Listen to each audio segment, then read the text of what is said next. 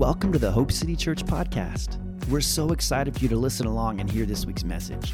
We pray it inspires and motivates and draws you closer to Jesus. Let's take a listen. So, Judges chapter 6, we're going to start in. In the book of Judges, here's what's happening the Israelites have left Egypt They've gone into the promised land and they keep, uh, they have no king ruling them. And what they have is they have judges that are actually ruling over them. And when the judges are there, the Israelites seem to do really good. But then when the judges are gone, when they die, uh, the Israelites get into trouble and they start sinning and they start worshiping other gods and they start doing things that God has specifically said to them don't do this. And as soon as the judge is gone, as soon as the parents have left the room, the kids start doing exactly what they're not supposed to do. I know none of us have ever done that, right? We always obeyed our parents, even when they weren't there, right? Johnny's like, I am not answering this question. we always do it. We always do it. But, but the Israelites, they didn't do it. So here in Judges chapter 6, the Israelites have just finished 40 years of peaceful times because they were serving God. But in Judges chapter 6, starting off, it starts off like this, and it says, The Israelites did evil in the Lord's sight. Dun, dun, dun. So the Lord handed them over to the Midianites for seven years. And the Midianites were so cruel that the Israelites made hiding places for themselves in the mountains, caves, and strongholds. Wherever the Israelites planted their crops, marauders from Midian, Amalek, and the people of the east would attack Israel, camping in the land and destroying crops as far away as Gaza. They left the Israelites with nothing to eat, taking all the sheep, the goats, the cattle, and the donkeys. These enemy hordes coming with their livestock and tents were as thick as locusts. They arrived on droves of camels, too numerous to count and they stayed until the land was stripped bare. So Israel was reduced to starvation by the Midianites. Then the Israelites cried out to the Lord for help. Can we look at verse 6 again? Back to the top there. It says, So Israel was reduced to starvation by the Midianites. What is happening? Israel was having some peaceful times, things were going good, but then the Bible says they started to sin, and God brought the Midianites and they came and attacked them. And it wasn't just like an attack, it was seven years of persecution. It says the Midianites brought them to starvation. Let's take a look at how, how intense this was. It says they were so cruel, so cruel that the Israelites made hiding places for themselves in the mountains, the caves, and strongholds. So it means that when the Midianites would show up on the scene, the Israelites would take off and find places to hide. And I don't know if this is somebody here, but let me tell you something. Every time I have read this passage of scripture this week, I get a picture in my head of some little girl in her early to late before she's like 10 years old or around that time, and she is hiding in a closet. And she is sitting under a shelf in the closet, closing the door out of fear because somebody is coming. Somebody is coming. And that's what is taking place here. The Israelites were having to hide. It wasn't just like, oh man, here come the Midianites again. These Midianites were so cruel that the Israelites were driven to caves and mountains and crags and crevices, trying to preserve their life, trying to preserve who they were, and hiding in those places because of the cruelty that was inflicted upon them. Finally, in verse 7, it says, When they cried out to the Lord because of Midian, the Lord sent a prophet to the Israelites, and he said this. This is what the Lord, the God of Israel, says I brought you up out of the slavery in Egypt. I rescued you from the Egyptians and from all who oppressed you. I drove out your enemies and gave you their land. I told you, I am the Lord your God. You must not worship the gods of the Amorites and whose land you now live. But you have not listened to me. God's saying, This is why you're in trouble, because you did exactly what I told you not to do. I brought you out of oppression, I brought you to a good land flowing flowing with milk and honey, the Bible tells us, right? I brought you this place, and all I said to you was, don't worship their gods. And you did it anyways, and here we are. Verse 11 introduces us to Gideon. And if you're taking notes today, here's what I'm calling today's message it's a long one, so get ready for it. The restoration of Gideon or Israel, or Gideon, God's tumbling loaf of bread. You can pick which title you want to write down. But those are my two titles for today The Restoration of Gideon and Israel, or Gideon, God's loaf of tumbling bread. Choose your own adventure. You can use whatever title you want. Verse 11 says The angel of the Lord came and sat beneath the great tree at Ophrah, which belonged to Joash of the clan of Abiezer. Gideon, son of Joash, was threshing wheat at the bottom of a winepress to hide the grain from the Midianites. Gideon was threshing wheat at the bottom of a winepress to hide from the Midianites. The Midianites were so cruel that Gideon is hiding in a wine press, getting grains from the wheat so he can make bread. And he's hiding in the bottom of this wine press, hoping that nobody will see him so that they won't come and steal and take away from him what he has. Because of the circumstances of Gideon's life and the persecution that was inflicted on him and his family and the Israelites, Gideon felt like he had to hide. Gideon felt like he had to go somewhere and use something for its unintended purpose to protect himself a hiding place. He's down there threshing wheat, saying, Oh God, God, God, please don't let anybody see me. He's terrified, he's afraid, he's scared, and he's hiding. And all of a sudden, we see in verse 12, the angel of the Lord appears to him and says, Mighty hero, the Lord is with you. Mighty hero, the Lord is with you. Look at your neighbor and say, Mighty hero. God is with you. Now say it like you mean it. Say, Mighty hero. God is with you.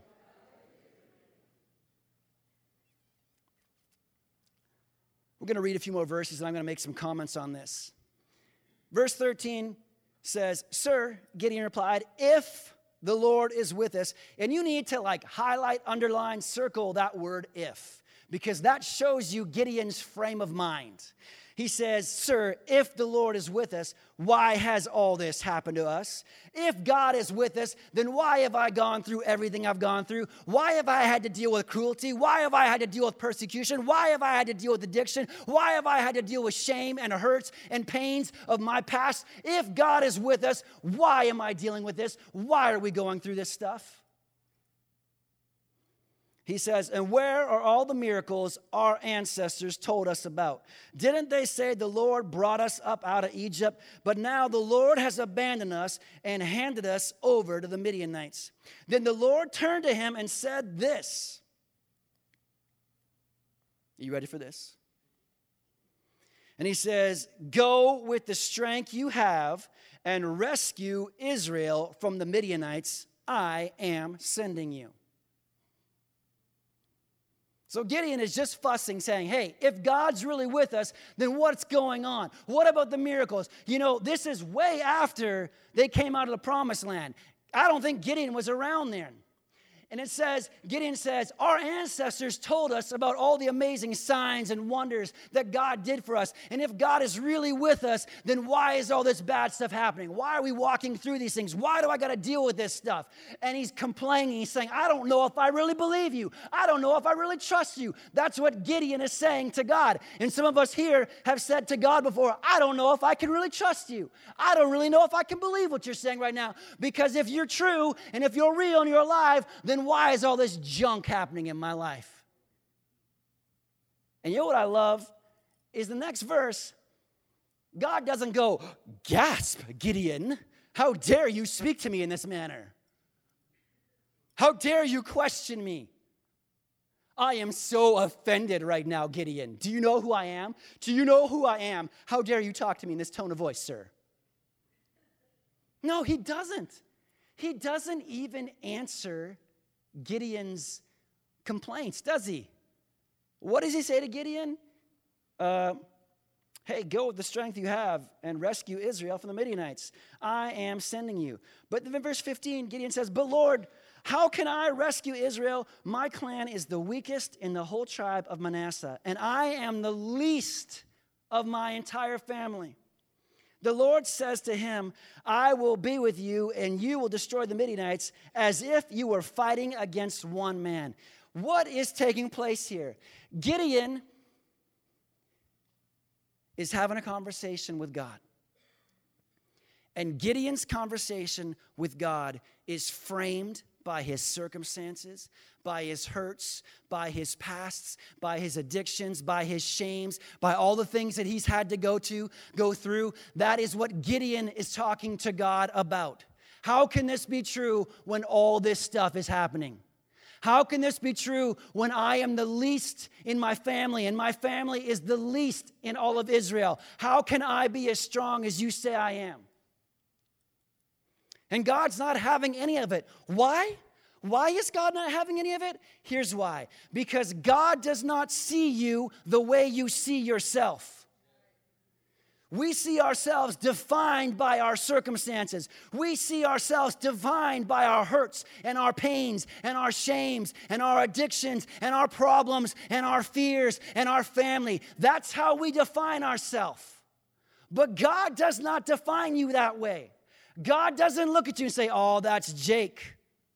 He deals with this. This is who he is. I saw him do that. I know those thoughts that he had. I saw him roll his eyes at his wife. I saw him do this or that or the other. God does not define you the same way you define yourself. You know how God defines you? By who he created you to be. And it doesn't matter what you've gone through, it doesn't matter what you're dealing with, it doesn't matter what you think about yourself, because God always knows this is who I made you to be. And I will always speak to the true you and not the worldly you. I will always speak to who I made you and not what the world says about you and what you believed.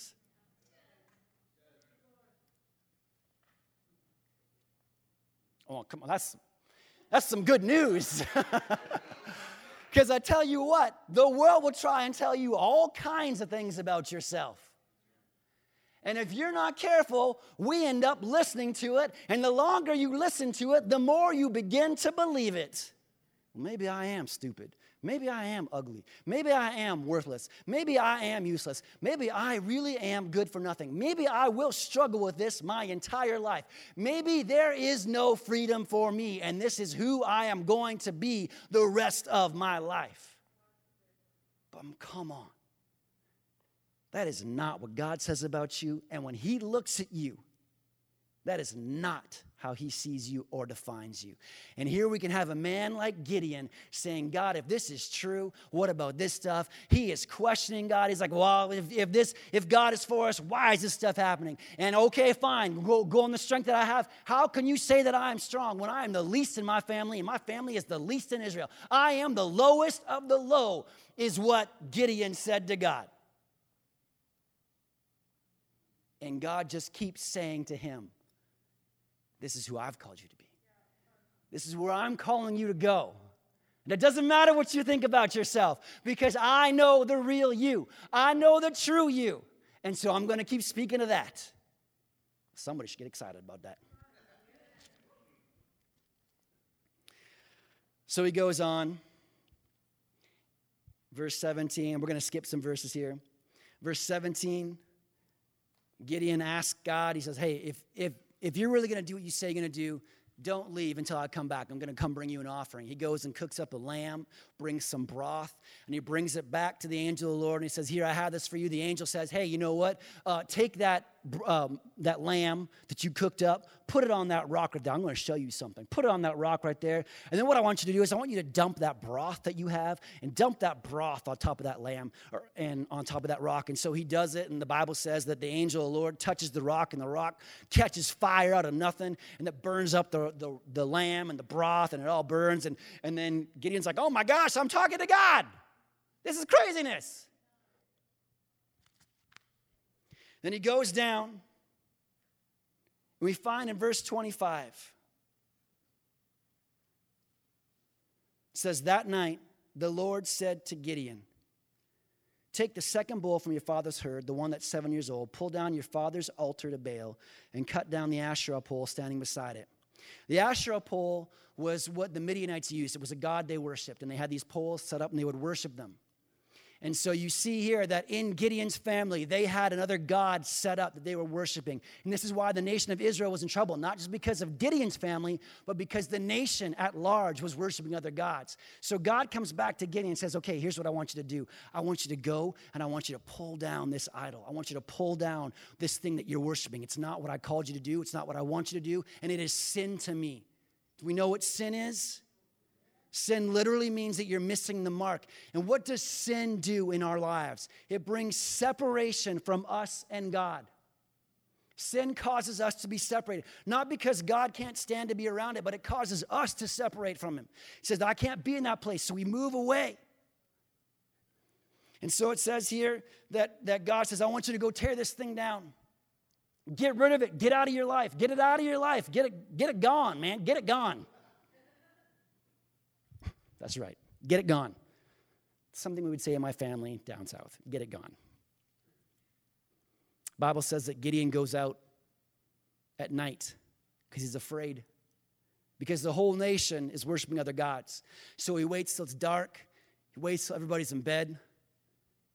He goes out and he tears down this other idol. And he does what God says to do and he stacks up some stones and he makes a new altar to God and he sacrifices this bull on it doing what God tells them to do. Listen, to get from where you believe you are to becoming the person that God says you are, there is some things that God will require of you to remove from your life.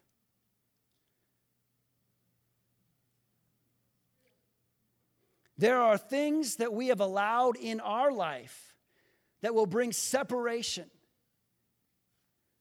and when God came to Gideon and said, Hey, you're going to save my people, go in the strength and the power. You're going to deliver Israel from the Midianites. This is who I'm calling you to do. And God will come and speak great things to you and say, This is who I've called you to be.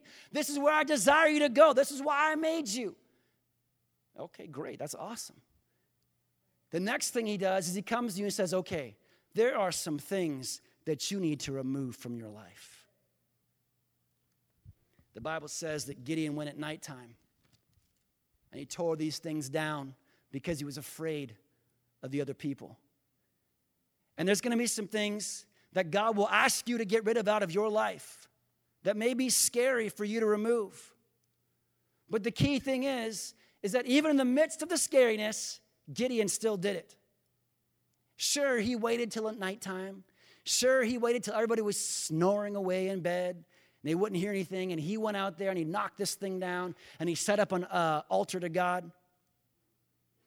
But there are things in our lives that God wants to remove. Look what happens here. In verse 28 of chapter 6 says, Early in the morning, as the people of the town began to stir, somebody discovered that the altar of Baal had been broken down and that the Asherah pole beside it had been cut down. In their place, a new altar had been built, and on it were the remains of the bull that had been sacrificed. The people said to each other, Who did this? Who did this? Who took down our altars? Sometimes the things in your life that God is asking you to remove so that you can fully walk in who He's called you to be, sometimes those things will not go as easy as you hoped they would. Sometimes they will stand up and say, Who do you think you are? You're not letting me get out of your life. I like it here, and you like it too. There are things that God wants to remove from your life to be who He's called you to be.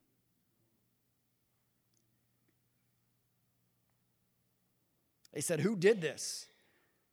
And after asking around and making a careful search, they learned that it was Gideon, the son of Joash. And they said to him, Bring out your son. In verse 30, the men of the town demanded of Joash, He must die for destroying the altar of Baal and for cutting down the Asherah pole. He's got to die.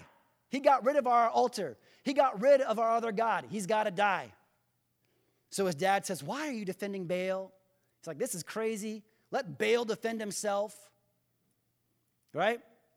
And then in verse 34 says this phrase Then the Spirit of the Lord put, took possession of Gideon, and he blew a ram's horn as a call to arms, and the men of the clan of Abiezer came to him. When you listen to the voice of God, and when you obey what God is telling you to do, when you walk through those hard things, when you walk through those trials, when you walk through those temptations and come through on the other side, when you remove those things in your life that you have allowed to be there, those altars, those other gods that you have set up, and God says, get rid of that thing in your life, get rid of that relationship in your life, get rid of this scenario in your life, get rid of those people that are speaking this into your life, stop sleeping with that person, stop drinking this, stop Stop smoking this. Stop doing this. It's causing these things in your life, and I want them out. When you begin to obey and do what God has called you to do, something happens. Are you hearing me? Remove the altars in your life, remove the other idols in your life, and watch what God will do it said in verse 34 that after he did that, the Spirit of God came upon him. And what did it do? Moved him to action. It said he blew a ram's horn as a call to arms. So we have this guy who was afraid and scared and hiding in a wine press trying to make bread is now after God spending time with him, speaking truth to him, restoring him, is now at a place where he is at a call of arms, where he's blowing a ram's horn saying, Hey guys, it's time to go to battle. Let's stand up and fight against the sin and these people that are attacking us. Right? Now look at starting in verse 33 all the way down to the end of verse uh, 40 in chapter 6, we see that Gideon is testing God. He says, All right, if this is really you and you really want me to do this, here's what I want to do. I want, I want another sign from you. One sign wasn't enough. I want another sign from you. So, what I'm going to do is I'm going to put this, this, this fur, this wool on the ground. And he said, What I want to see happen is I want to see tomorrow, I want all the ground to be dry, but where my wool is at, where my sheep's wool is at, I want this to be wet with dew. And then if that happens, then I'll know this is you and that this is what you want me to do. So he gets up in the morning, and guess what happens? The ground's all dry and the lamb's wool is all wet. The Bible says he wrings it out and he wrings out a full bucket full of water. But that wasn't enough for Gideon. He says, okay, one more time, one more test for you. Here's what I want to do. Tomorrow, I want all the ground to be wet, and I want my, my skin stuff, my fur to be, to be dry. Gets up in the morning, guess what? Big shocker. Happened again. Same thing. And so he says, okay, okay, this is God. And you know what I love about this? In nowhere in that passage of scripture do you see God saying, Gideon, come on, man. Come on, man. How many times do I got to show myself to you? He is walking Gideon through a process and he is restoring Gideon's faith and belief in who he is. And God is okay with you asking him questions. God is okay with you saying, God, can you show yourself to me in this area? Because he is taking a man who was broken and ashamed and afraid, hiding in a wine press, taking him all the way over here to where he is leading a nation into freedom. And sometimes you got to know, not sometimes, you got to know who God is so that you can get out there and fight for him. You got to know that God is on your side. So go ahead, ask God some questions. Say, God, I need you to show me yourself in my life. God, I need to see this in my life. God, I need to see you move. I need to see your goodness. I need to see your faithfulness. It's okay, and He's okay showing and revealing Himself to you. Chapter 7 goes on. Bible says, we're going to get through this quick. Bible says that he does this call to arms. All these guys show up, ton of people, 32,000 guys show up to go to battle. And God says to Gideon, He's like, man, Gideon, I bet Gideon was so pumped. Like, blowing the ram's horn, 32,000 people show up. Man, I'd be like, yeah, whoa, yeah, we're gonna do this. 32,000 people. That's like three of Chilliwack, basically. It's not. Chilliwack's like 80,000 people. But it's like exciting, man. Could you imagine? Like, hey, God told me to do this, so we're to stand up and do it and put out a call to arms, and 32,000 people show up? Gideon is so pumped. What does God do? Hmm, you know what, Gideon? There's too many guys here.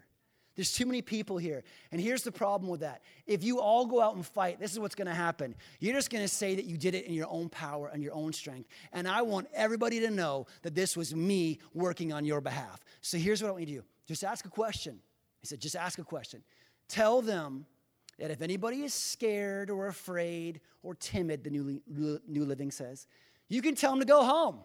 So Gideon stands up and says, uh, guys, I have an announcement to make. Quick announcement here. Just want to make an announcement real quick. Uh, thanks all for coming out. So excited to see you all. So glad you're all here. We're going to win this battle. Everybody's like, yeah, woo! They're all cheering, high fiving, clanking their swords together. I don't, whatever they did. I don't know.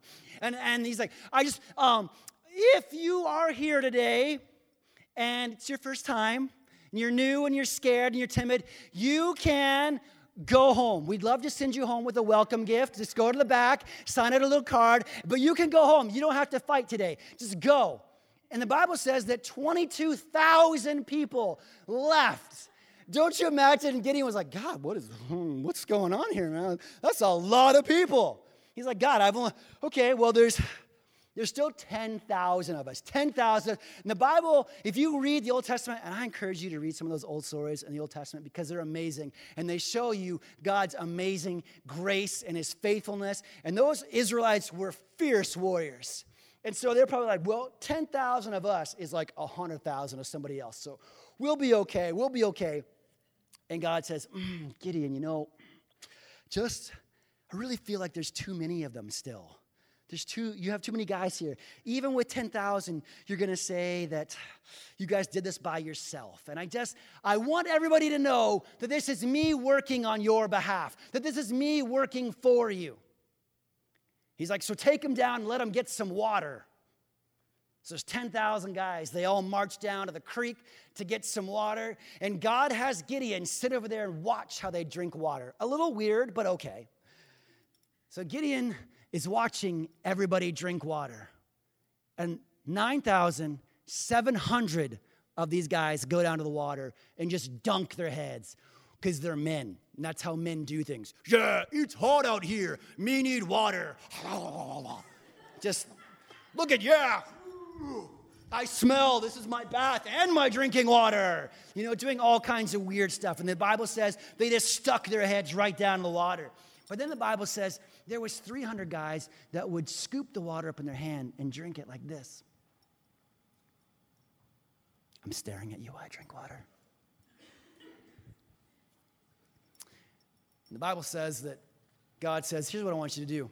I want you to separate into two groups. Everybody that drank like a crazy man and stuck their head down in the water, put them in one group. Everybody else that drunk, drunk, drank, drank, drank the water, all dainty like with their hands and like was scooping it up. I want you to put them in another group. Bible says there was 300 of them left. So they went from 32,000 down to 300. And God says, This is who I'm going to use. This is the 300 that I'm going to use. So they go out to the valley. They get themselves ready. It's nighttime. And God comes to Gideon and he says this to him He says, If you're still a little scared, if you're still a little timid, here's what I want you to do take Purah, is this guy's name, and I want you to go down to the camp and I want you to go and listen. Isn't it interesting in God's goodness that He still comes to us and says, Hey, are you still a little concerned? Are you still a little scared? Let me show you one more thing. Let me show you one more time. And God is continually standing at the door of your life, regardless of the cruelty that you faced as a child, regardless of the shame and the guilt and the addictions and the fears and all those things you deal with. God is still standing at the door of your life saying, Are you still a little scared? Let me show you something else.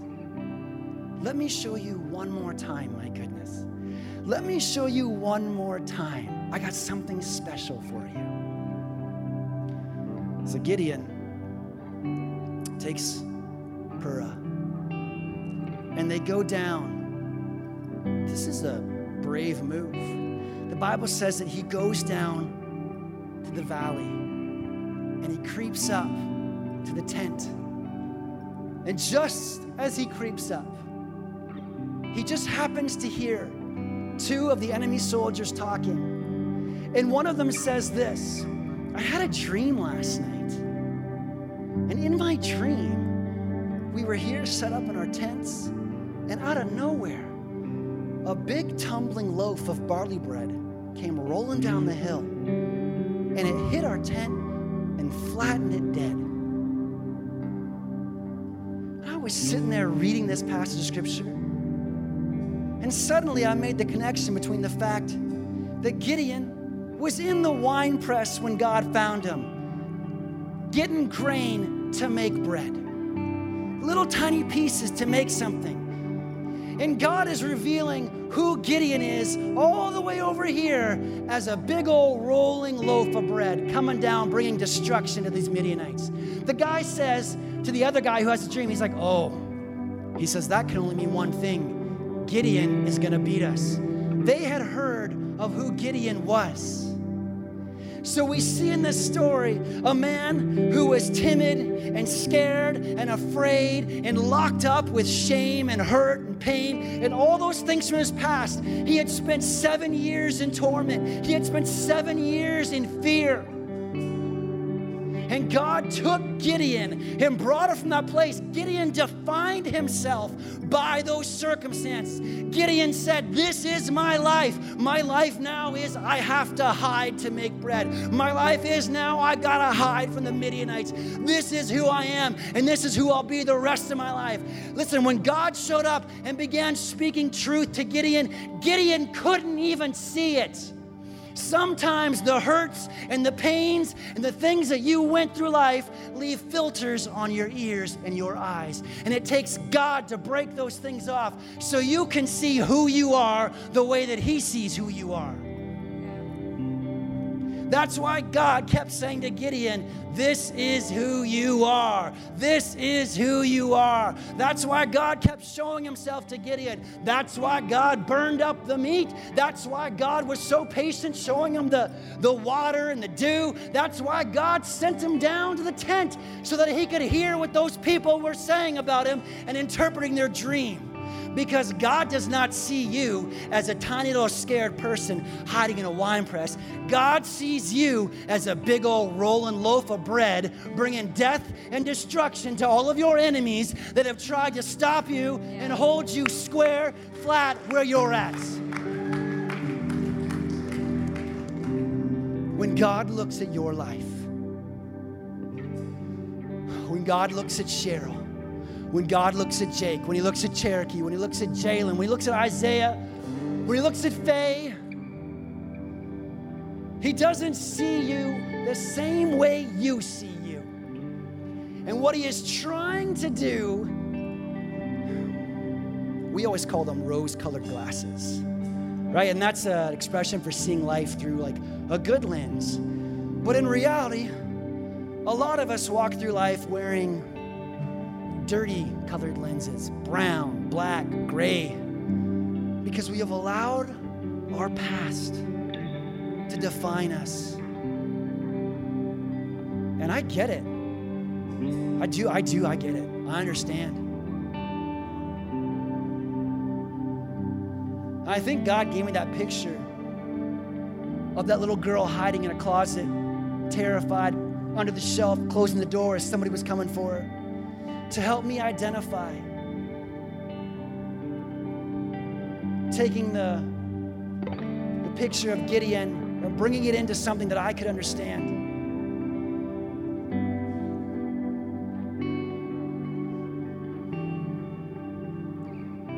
God doesn't want to leave you in those places. God doesn't want us spending the rest of our life afraid, defined by hurts, defined by failures, defined by shame, defined by past mistakes. God wants you to define yourself by what He says about you. And that's why relationship with God is so important. This isn't religion. This isn't about coming to church because it's Sunday and the good, right thing to do is to go to church. This is about relationship with God. This is about hearing God speak truth and life and definition to you. Stand up with me.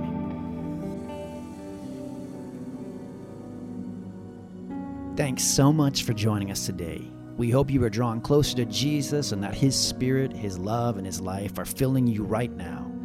If you'd like more info about who we are and what we're doing at Hope City, head over to hopecitychurch.ca to find out more. And if you liked what you heard, head over to iTunes and rate the podcast to spread the word so others can hear too. And oh, one more thing before we go. We just want to remind you that you were made for hope.